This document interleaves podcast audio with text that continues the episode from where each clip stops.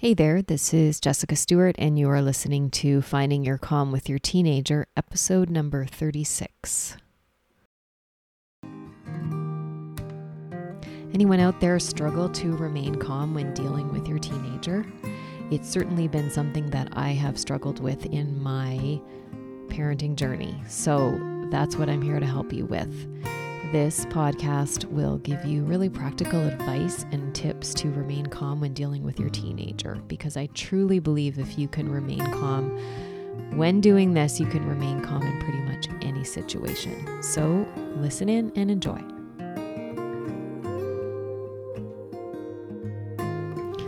Hello and welcome. So glad you're here. And what I'm talking about today is processing emotions and around the idea of when we miss how our kids used to be, when we miss them being little. And I'm going to talk about this with reference to the emotion of grief. I'll explain that in a little bit. And I'm going to talk about the different types of grief and why it's important to recognize this emotion when it comes up, and also how to process this emotion and really any emotion that you experience. So, I want to talk about grief first and define it as well. So, just a quick Google search brought up the definition as the natural reaction to loss. And so, grief is both a universal and a personal experience. And really, individual experiences of grief vary and are influenced by the nature of the loss. So, traditionally, I think, rightly so, we consider grief as when we lose somebody, when somebody dies. But we also uh, often don't think of grief in terms of the loss of other things in our lives. So I'm not in any way sort of equating it or kind of ranking it in terms of, you know, what what's harder grief or anything like that. And I don't mean to diminish grief and the loss of a person in any way, but I do think it's valuable to look at grief in its more broader definition of the loss of something, the loss of the way something used to be, the even the loss of a relationship and just recognizing that this loss could bring about negative emotions. So there so what i what brought this up for me was just a, a facebook post in a group that i'm a part of and it was a mom talking about really just missing the way her uh, daughter or son I, I think it was her son used to be. Like he you know was so cute and always wanted to be around her and you know wanting hugs all the time.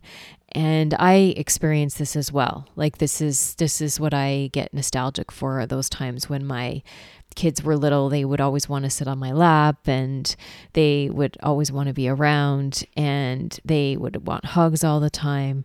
And then then that all stops. And it may not stop suddenly. It's almost like it stops sort of gradually over time. And then one day we really notice that all of this part of this person that is growing and changing that those parts stop and they they just they just change. And we miss the parts about that relationship as it once was. So that is a form of loss. And naming it as grief is helpful because we sometimes have this sort of vague sense of like of sadness and we sometimes can't put our finger on it. But for me it really helped to define it as grief and so the other part of this, and what was part of this Facebook post as well, and has often been part of this for me, is that the comment about it was that this mom understood intellectually what was happening in her teenager's brain and that it was all normal behavior, that they weren't the way they used to be as a little kid, but that somehow that didn't make it any easier. So I've pondered this a lot, a great deal in my own life, and just talking about knowing things intellectually and how come that doesn't make that make this thing any easier that we're still bothered by it.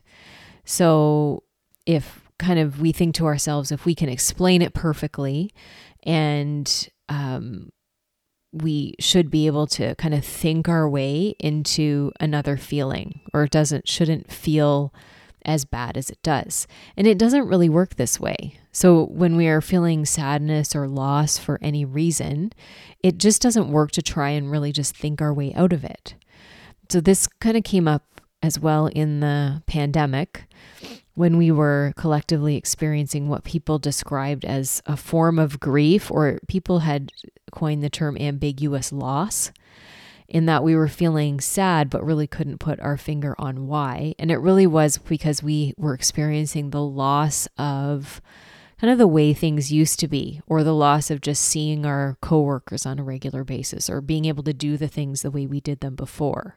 So, for a time, and still some of it's lingering on, that's how we were feeling. So, it was really as soon as I heard somebody describe it as a kind of grief, I could instantly recognize that in myself. So, much the same as when you're once, you know, young and cute child is no longer, you know, as young and as cute, or really the same at all, you experience this loss. I know I did. And we also may try to think our way out of this being grief because also we think about the other form of grief when somebody actually loses somebody. So we may not acknowledge it for ourselves that this is grief because really, how dare we can, like, how, who are we to say that we're experiencing grief when we know other people who've actually lost people and are experiencing that type of grief? So, but I've I've said this before as far as emotions and and what I've kind of called or heard somebody call ranking pain. You not experiencing your own emotions or whatever it is that you're feeling because somebody else may have it worse than you doesn't ever actually help you process anything. It just ends up making you feel worse. And you just holding on to all the pain because somebody may have it worse definitely does not help. So, this is really my case again for naming and allowing and accepting this as grief.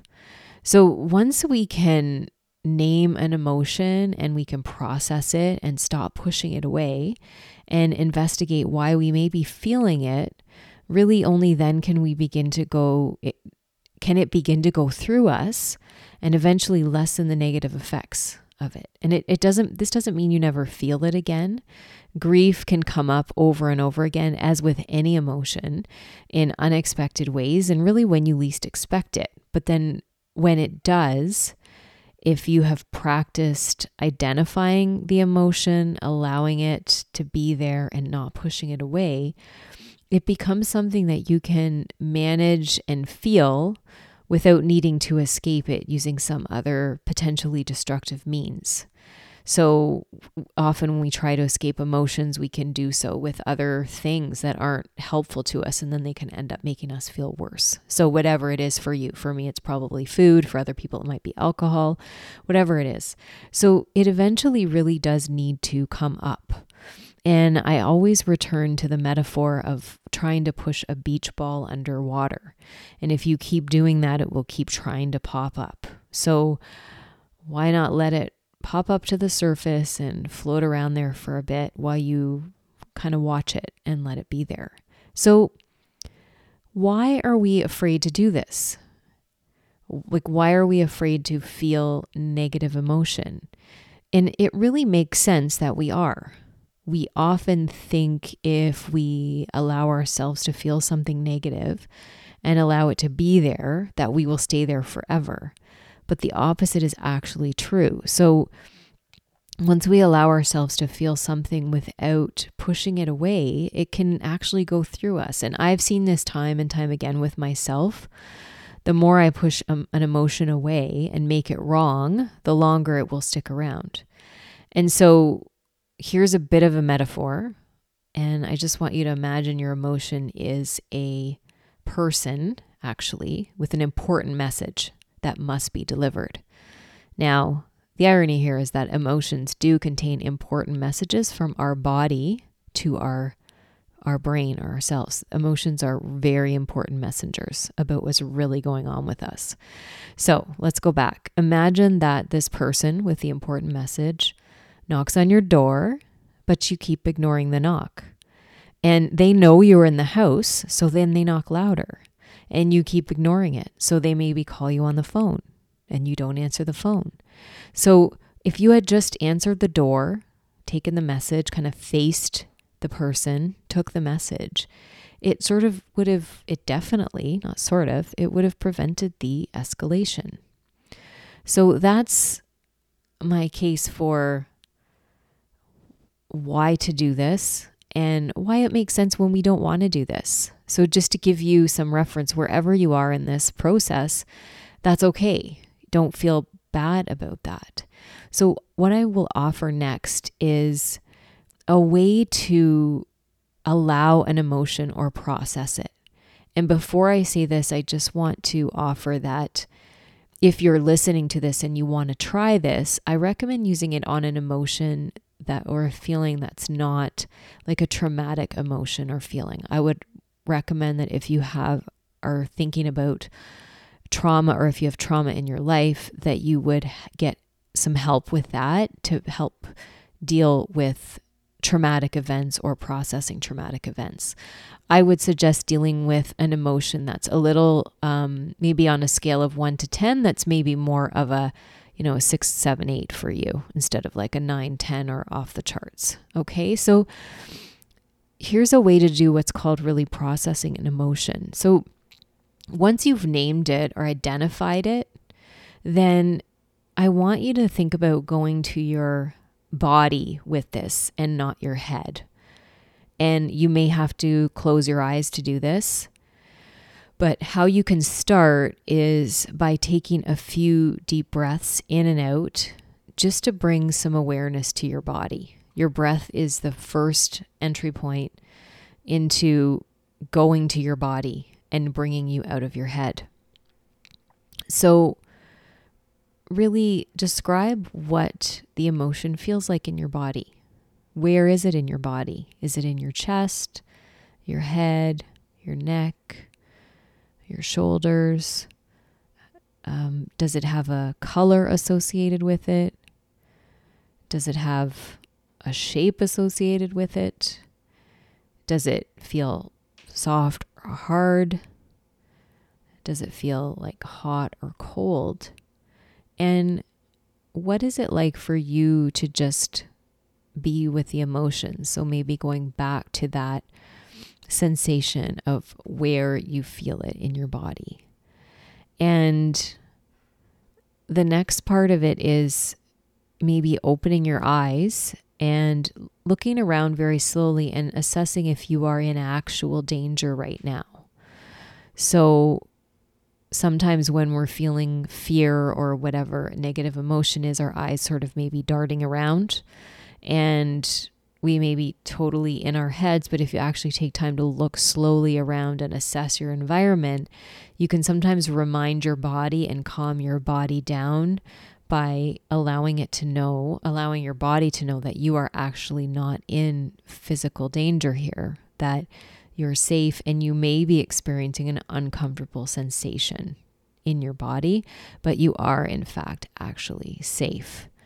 And that the this emotion did not kill you. And I don't say that lightly. Sometimes we actually think that feeling an emotion or a negative feeling is going to kill us, which it doesn't. It never does.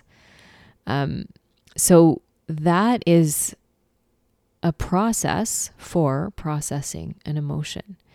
And this is something that takes practice and it's actually a skill that can be learned. It's not something people are necessarily inherently born with. And it's something that I think we all should be taught, but we haven't been taught. It's not part of what people talk about normally.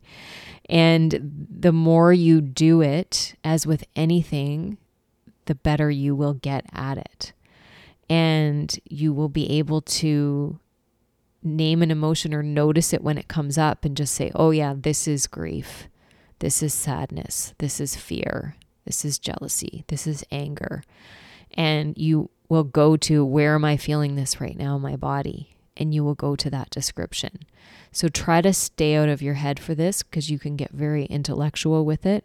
And again, try to think your way out of it, which I live in my brain most of the time. Like I'm very much a person who's like thinks, overthinks, overthinks, overanalyzes. And the only way that I've been able to quiet this down is by going to my body and actually describing what these sensations feel like in my body. And also for me, reminding myself that I'm actually safe in this moment when I'm experiencing this emotion. So I hope you found this helpful. And if you did, I would so appreciate it if you would share the episode, if you would rate and review the podcast. All of this really helps me to get my work out there and helps others find this. So I would be forever grateful if you would do this. And I thank you so much for listening, and I will talk to you next week. Thanks so much for listening. And I am a life coach, if you didn't know. And what I'm doing is I'm starting my six week coaching program to launch it. And I'm actually looking for some people to go through it with me for free. And this is a six week life coaching program on how to improve your relationship with your teenagers. And I'm really looking for some people to be part of this program with me to help me refine it. And I know that I can help you and get you to a place where you're feeling better about your relationship with your teenager, you're feeling more confident with your parenting, and you are knowing how to manage your emotions. And working one on one with me will help you with this for sure. And I would be so happy to work with you and offer you this amazing value and you would pay me with your time, and I would be so grateful for the opportunity to coach you if you're interested. So, I am going to leave my email address in the show notes, and if you are interested in a space, please feel free to email me and we can talk about it and jump on a call and see if this might be something that you would be interested in doing. I absolutely believe that this coaching that we have learned has been the best thing for me and for my relationship with my teenagers, first and foremost, but all of the relationships in my life. And I know for sure that I can help you achieve this as well. So I can't wait to hear from you.